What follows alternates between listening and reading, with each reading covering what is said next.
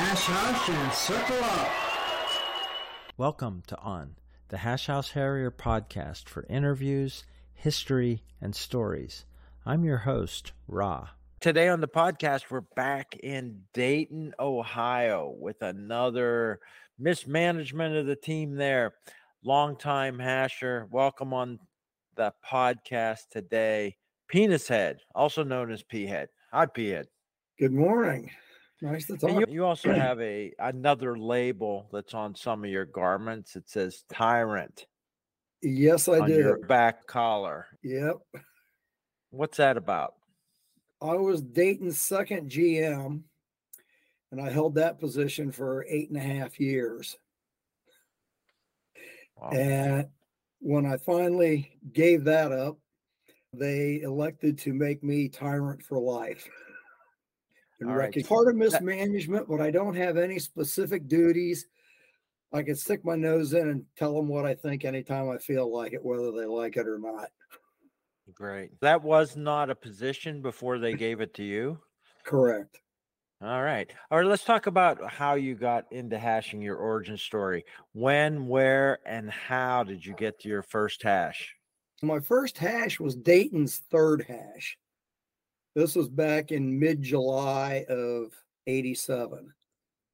I had heard about the first one, didn't choose to go because I didn't know anything about it.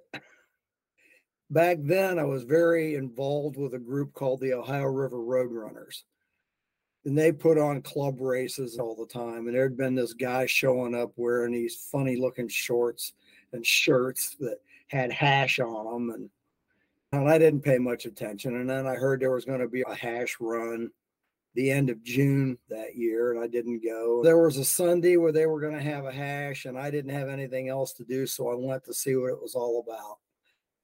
Who was that almost got you there? The founder, and that was Jeff Little Tudor Jumper. He was active duty Air Force at the time here in town, attending AFIT, getting a degree. He was an Air Force pilot, came to us from Little Rock, Arkansas. When he finally shipped out of here, he went to Pope Air Force Base down in the Carolinas, retired from there and wound up flying for Delta, and he lives down in the Atlanta area now. Cool. What was it like on the first run that you finally went to? Fun. It was an area of town I was semi-familiar with, where we used to run a lot of cross-country races when I was in high school. Part of it that went through that park was like, okay, this is cool. The whole concept of following this trail that is intentionally deceptive and trying to solve it really appealed to me. I was much more into the trail part of the hash early on than I was the social part. Did you bring anybody else from the road running club after your first experience? I'm sure I tried. We're talking 36 years ago. I started trying to get people out there. We had a really interesting group of people running with the Dayton Hash the first few years. I think we had 7 PhDs running with us at once. Wow. So it was quite the interesting group and in varied fields. You said you liked the trail. What else was part of the hash traditions that you remember from back then? They had circle, and I thought that was odd at first. It took me a little bit to warm up to that. The one thing they did in Dayton back then that turned out to be bad for Dayton was the trail could be Saturday or Sunday, whichever one the hare wanted to do that week. And this was pre-internet, so there was a written-up hash trash every week that had the next week's trail info on it. But trying to keep up with things when it was bouncing back and forth between Saturdays and Sundays was really bad. About 3 years in, our head count was getting really low. That's around the time when Little Tudor was getting shipped out. The people that were active all decided I should be put in charge. What led up to that was that I had started, I took over creation of the hash trash. And was writing that. Whoever had done it initially started slacking off, so I picked it up and started doing it. Were you engaging and interested in the circles more by then? Yeah, I was getting more into it. So you took over as GM, the second GM ever for Dayton. Were you confident at that point about the group and leading it? I wasn't sure what I was getting myself into, but I knew we were in trouble just from the standpoint of, like I said, single digit head counts. I got to thinking about it. I said, what can we do to fix this? I consulted with some other people and ultimately made two changes at once. One was always on Saturday, always at the same time. The other one was every other week instead of every week. What was the impact? How long did that take to make a difference? It turned around fairly quickly, actually. It gave everybody a weekend off, and it gave everybody the consistency. Oh, we know it's going to be on Saturday at 3 o'clock. And they could plan in advance for that. They could plan around that. The bouncing back and forth and the times changing was just killing us. And our numbers came back up fairly quickly after that. The other thing that happened around that time is we got a new group of people from AFIT, the Air Force Institute of Technology, young guys that are basically straight out of the Air Force Academy, and they've come to Dayton to get their masters in whatever their fields were. Half a dozen of them found us at once. Nice. And that injected some really good new lifeblood into us. You started GM around 1990. Is that about right? Yeah. Around September or so of 90. Let's just get the logistics. How much did it cost? How'd you handle money and that kind of stuff? God, I think back then it was $3 a hash. And I wound up handling the money. Yeah. For a while, I was doing pretty much everything. Did you have help herring trails though? Oh yeah, God. So we'll back up. I started on run number 3, went on vacation when they had run number 4, ran 5, 6, and haired 7 solo, which I made typical virgin hair mistakes of, ooh, I can take him to this cool place. Ooh, I can take him to that cool place. And the next thing you got an 8-mile trail. What about hash names? Were they already when you started? Yeah, because we had the little tutor who already had a name, and they had started naming people fairly early on. How'd you get your name? The story behind my name, there's two versions of this. One is just letting the little head think for the big head. And the longer story of that is we're out on a trail and I got out in the lead. I had one of them days where every check I hit, I guessed correctly. Yeah. And got way out ahead. And I hit this one check and there were 2 ways to go. And I could go downhill to the right or uphill straight ahead. I went uphill straight ahead, found True Trail, and I waited up there. When the pack hit the check, I blew my whistle and yelled at them to get everybody coming the right way. And went on, and we run trail, and then we get the circle, and the Harris, who was little tutor, and he says, back at that one check where Paul was up on top of the hill there, calling us on, he said, both directions were correct. He could have gone one block to the right, downhill, or a mile of rolling hills, uphill straight ahead, and he took us on the mile of rolling hills. And since P-Head and my real name have the same initials, and they came up with Penis Head, and then everybody immediately started calling me P-Head. Let me just figure out what it was like for you then as your 8 years at GM. Did the hash change, grow, shrink? Did you do any other changes? Eventually, growing. We got an older guy, and he was probably 10 years older than me. or more. He was a retired Air Force colonel who had hashed elsewhere, and he came to us with the name Barrel Roll. He was one of these people that I knew I could count on him. We started getting other people that I thought I could count on. We didn't have elections. It just said, I would like you to do this job for me for the hash. Barrel Roll became our ONSEC and keeping all the records. By that time, Catwoman was with us, who became my wife. And I got her to be our songmeister. And I got a couple other people to do other jobs. We had RAs, and so I found somebody to be a good RA. We had a guy named Flying Burrito, who's in D.C. now, running with Mount Vernon. He became our RA. But it wasn't that there were elections. It was me handpicking people that I knew I could count on and pulling them into these positions to keep the club going and take some of the load off of myself. You mentioned Catwoman, big singer. Was Dayton a big singing hash before her? Yeah, actually, we had been singing. We had a guy named Mad Max who had started bringing some songs to us. He left long ago. He got a job as a professor out in Washington, University of Washington, I think it was. Then these young Air Force guys I talked about, they got big into it. And they brought some new songs to us. Where they got them, I don't know. But let's talk about your expanding out. You weren't a one-man show, but you took the big lead there for at least the start of your GM tour. What about traveling in the area? There's a lot of hashes in the Northeast region.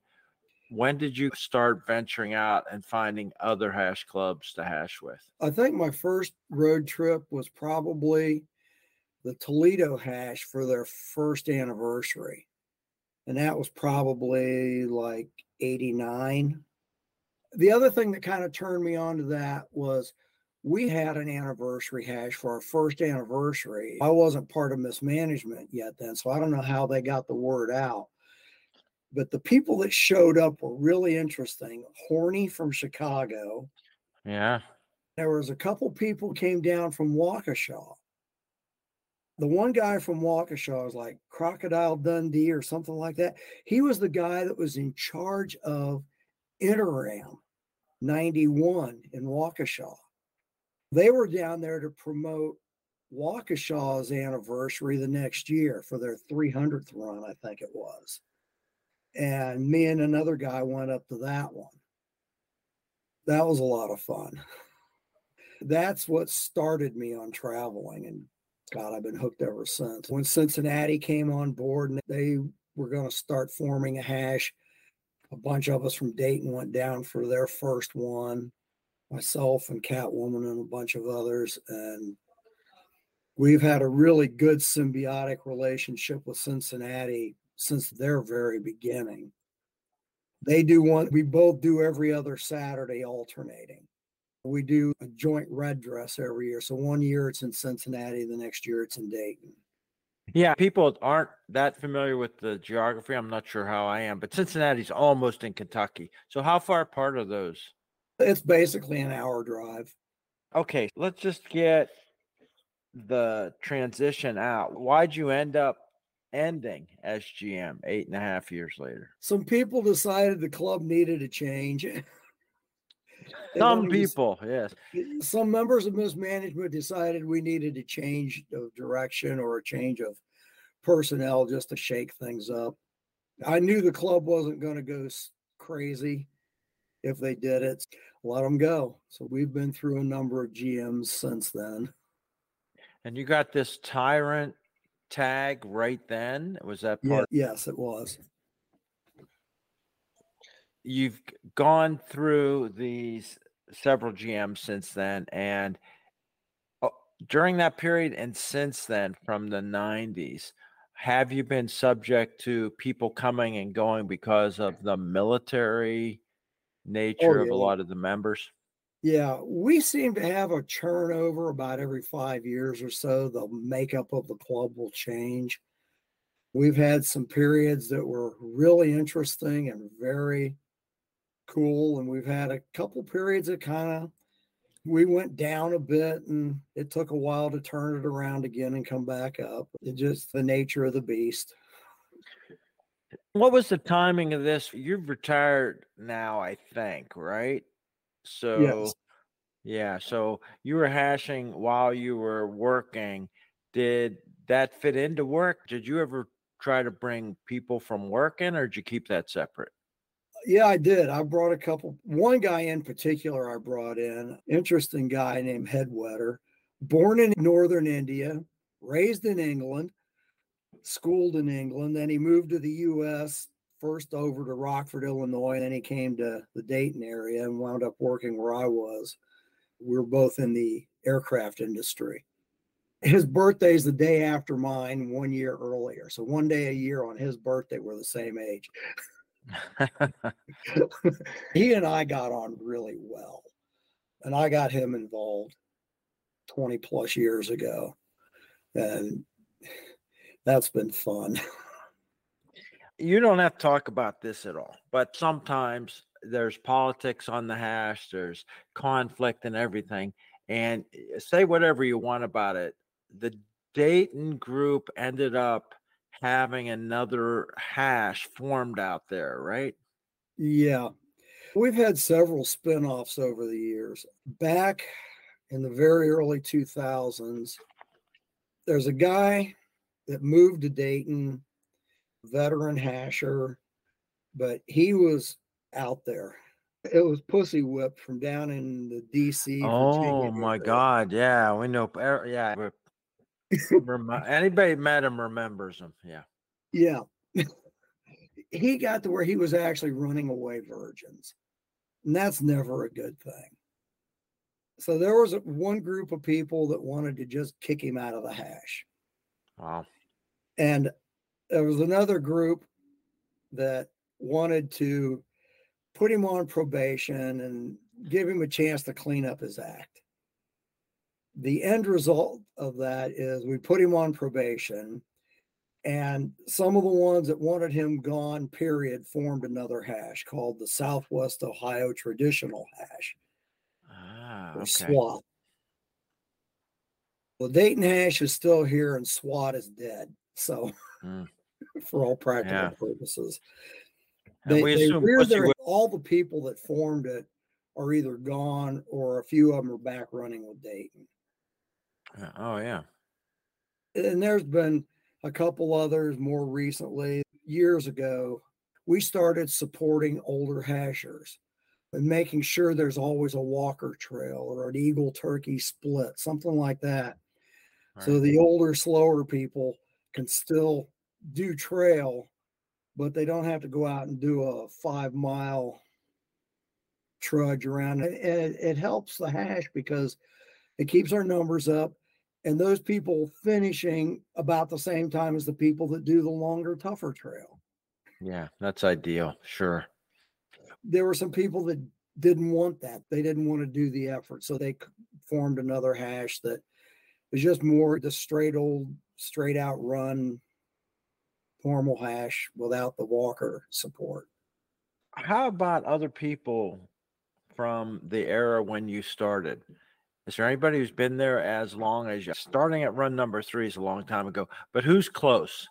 Actually, right now, Catwoman's probably the closest. She started in the early 90s. She started about 91, 92, somewhere along in there. And she didn't get real active till probably about 93.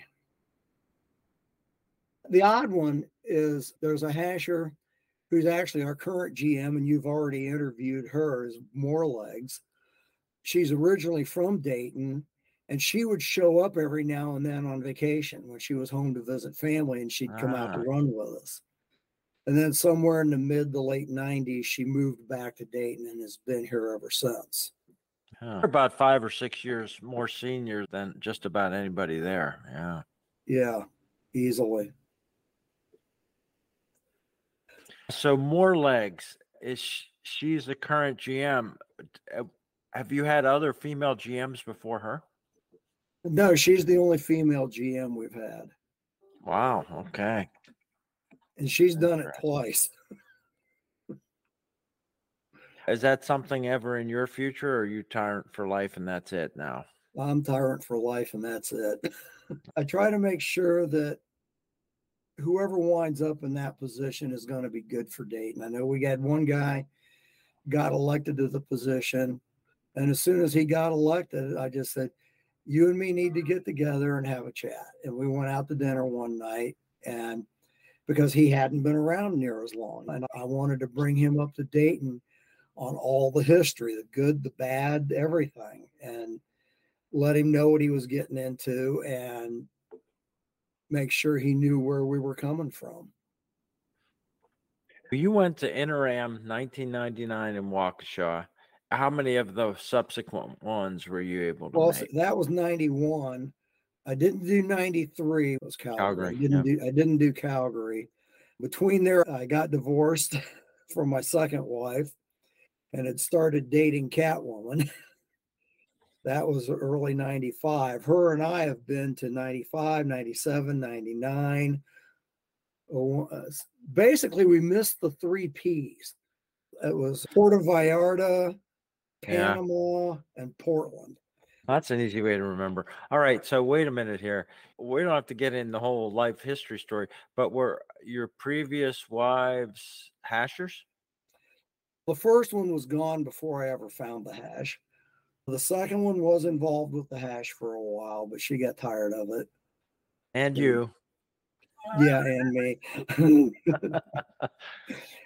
Then Catwoman came along, and as an already established hasher, and that's a whole story in itself, but the short version of that is when she got transferred to Dayton, she was active duty Air Force. It was my name and phone number out there because I was the GM. She called me up to find out about the hash. We talked on the phone for an hour and a half and got on very well. And when she finally started showing up at hashes, we ultimately got together, and here we are. Been married for 26 years. Yeah, I proposed to her in Circle. We got married at a beer near on our spring formal. Our honeymoon was the Interam in Trinidad. That's right. Yeah. Wow, it's like perfect bottom feeder story for hash. Yeah, that's great. We bumped into each other recently with a couple promotion trips. Yes. You guys drive. That's a long drive across the top of the States. Yes. How long have you known the Rumsen guys? Oh, geez. I first came across the Rumsen guys, although I don't know that I met them, at that 91 Interam when they opened up their containers of the smelly fish at the outdoor gathering after trail, and they made sure they were upwind so that it would blow over the whole crowd. And then seeing their presentation on Sunday, their joke presentation about wanting to host the next one, which they never won until they finally did, and they refused it. And then we ran into them. Cleveland used to do a thing every year up on Kelly's Island, and we met some of them up there.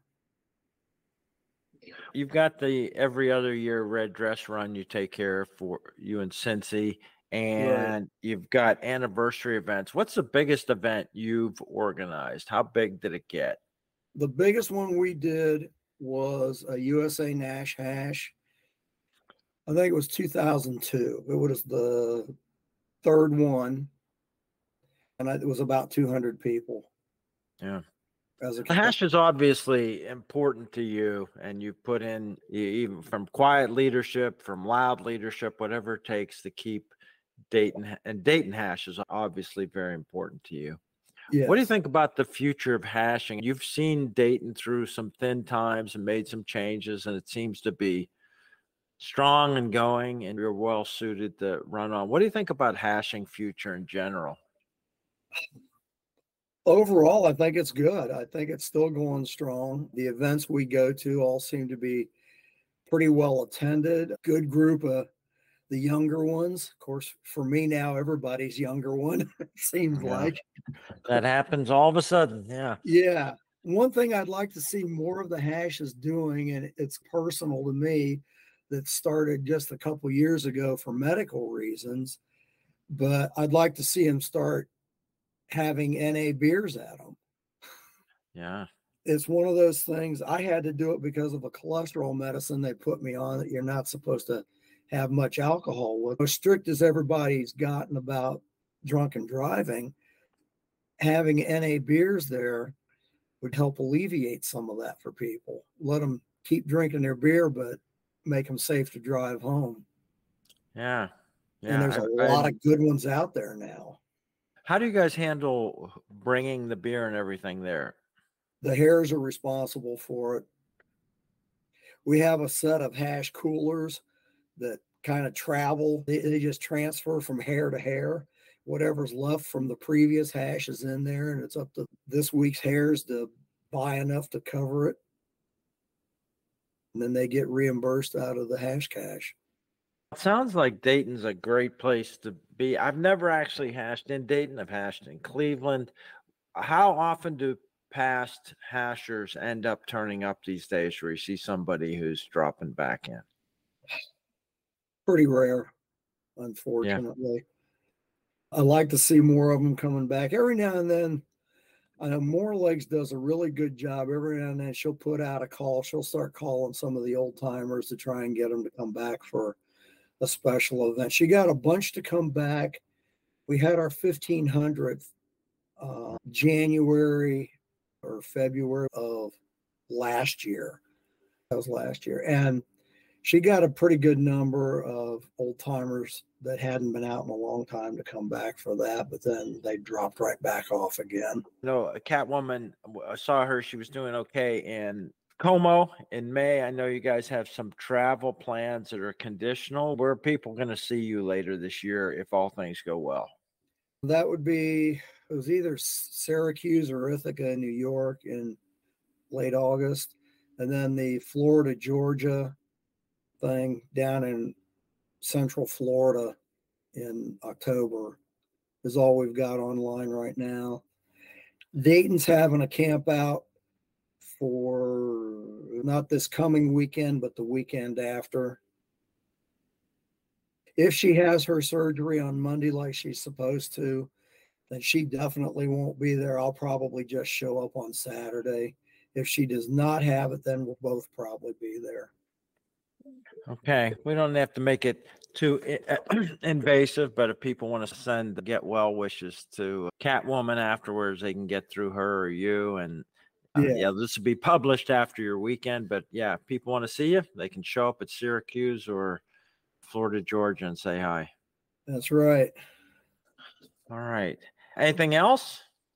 What else do you want to get in? Yeah. Oh, something you and I talked about just a little bit over at Commotion. Part of what I do is the tyrant is I try to get with new people and set trail with them. Just give them a kind of a heads up on hashing and what it's all about. I tell them I've been places and met people and seen things that never would have happened if it wasn't for this group. And two favorite stories out of that. I was on a business trip to LA back in 90-something. It was the year of the Oklahoma City bombing because it had happened like a week before, whatever year that was. Okay, it was probably 95, yeah. Yeah, probably 95. That sounds right. And I'm running with the LA hash on Monday where they had met at Punta Verde, south of LA, at a school on a beach. What a place to put a school. And the interesting thing about that area is like 2 blocks in, it's a mountain. Yeah, LA loves that kind of trail. Stupid hillside. And I had taken a false trail down the beach, down the road, and I hear him calling on, and there's another guy with me, and he says, follow me. And we start running up the hill through people's yards. There were no fences. We're just running up the hill through people's yards. And I get up the hill a ways, and I turn around, and I look, and I see the sun setting over the Pacific and the lights of L.A. coming on across the bay. And it's, wow. Never, ever would have been in that position. And it's just a regular residential neighborhood of small houses with insane views. Never would have seen that otherwise.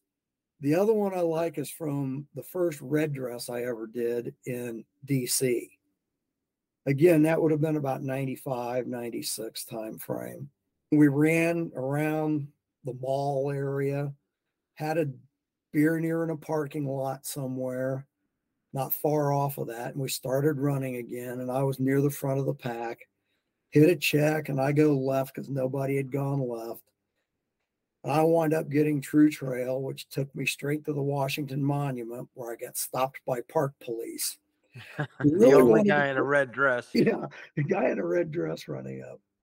And they wanted to play 20 questions, apparently. Who are you, P-Head? What are you doing? Running. Where are you going? I don't know.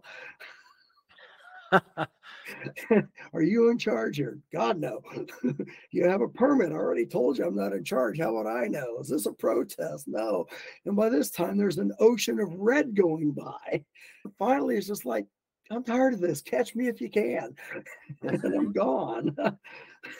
Lost in the ocean of red. Nice. But where else do you get a chance to do that? Yeah, that's brilliant. How important are traditions to you?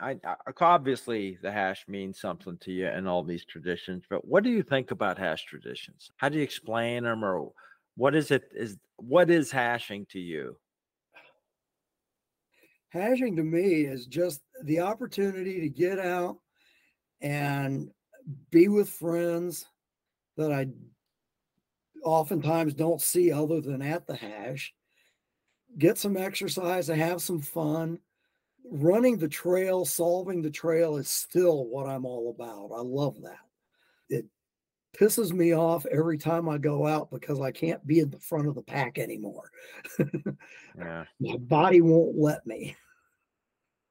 But I still love doing it, and I still love trying, because every now and then I get lucky and catch a couple checks correctly when the fast ones have gone the wrong way. And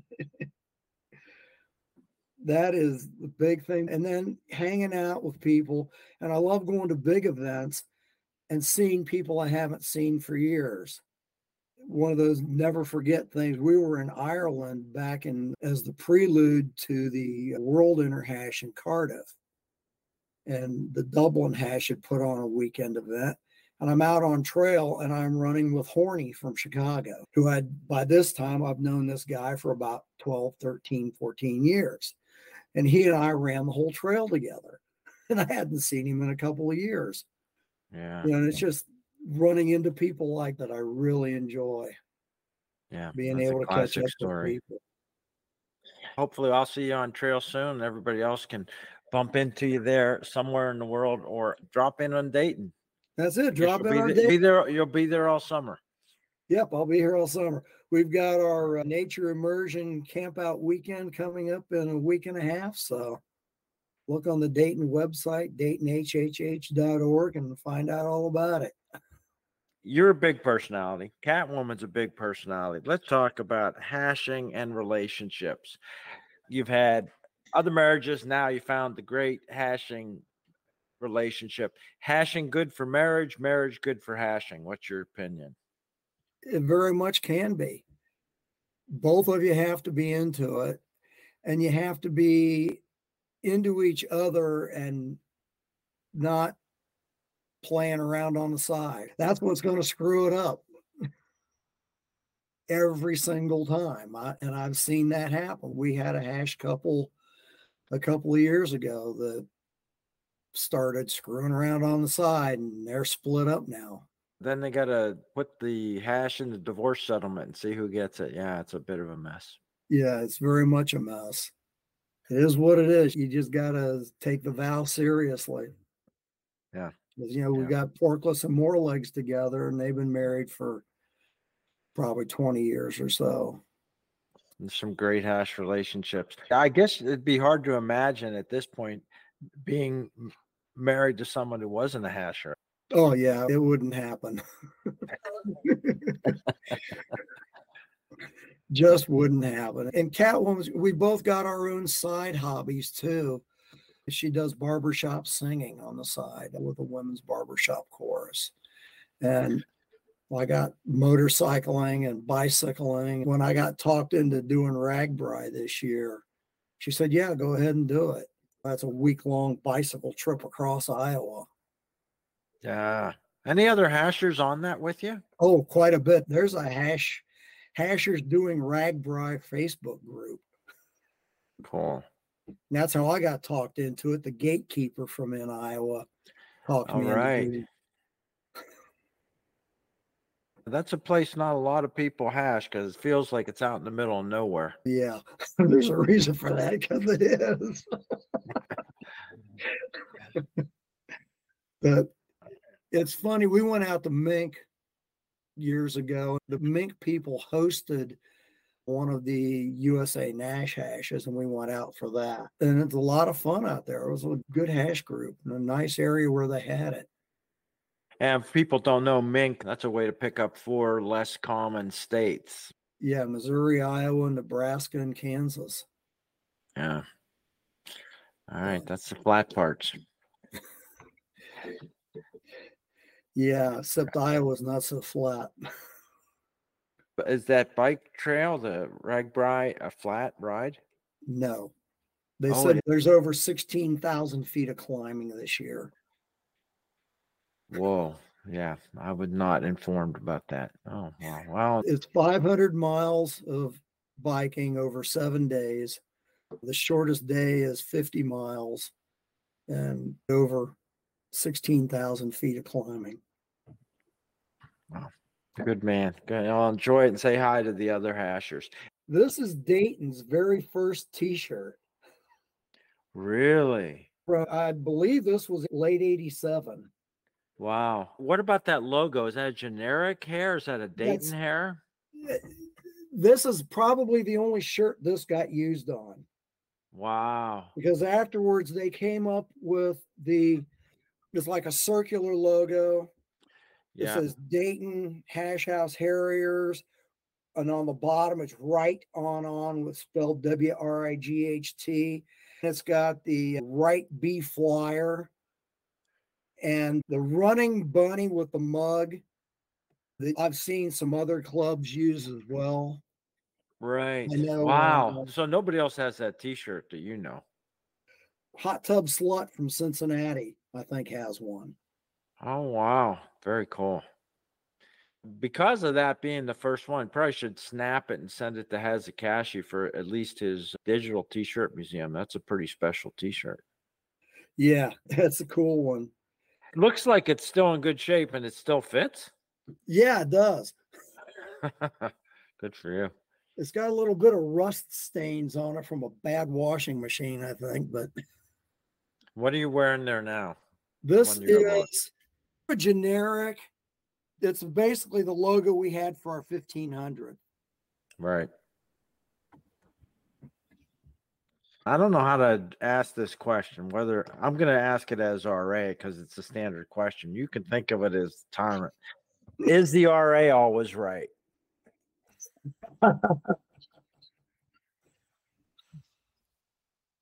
Yeah.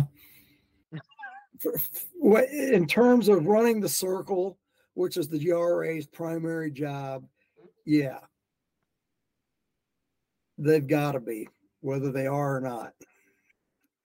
Well, I know that it's up to me or the GM to quietly talk to them later about it. There you go. That was great spending time with Penis Head from Dayton, Ohio, Tyrant for Life. This is the On Podcast. Hash your voices, hash your stories, hash your history. New episodes every week. Until next time, On. This is Ra.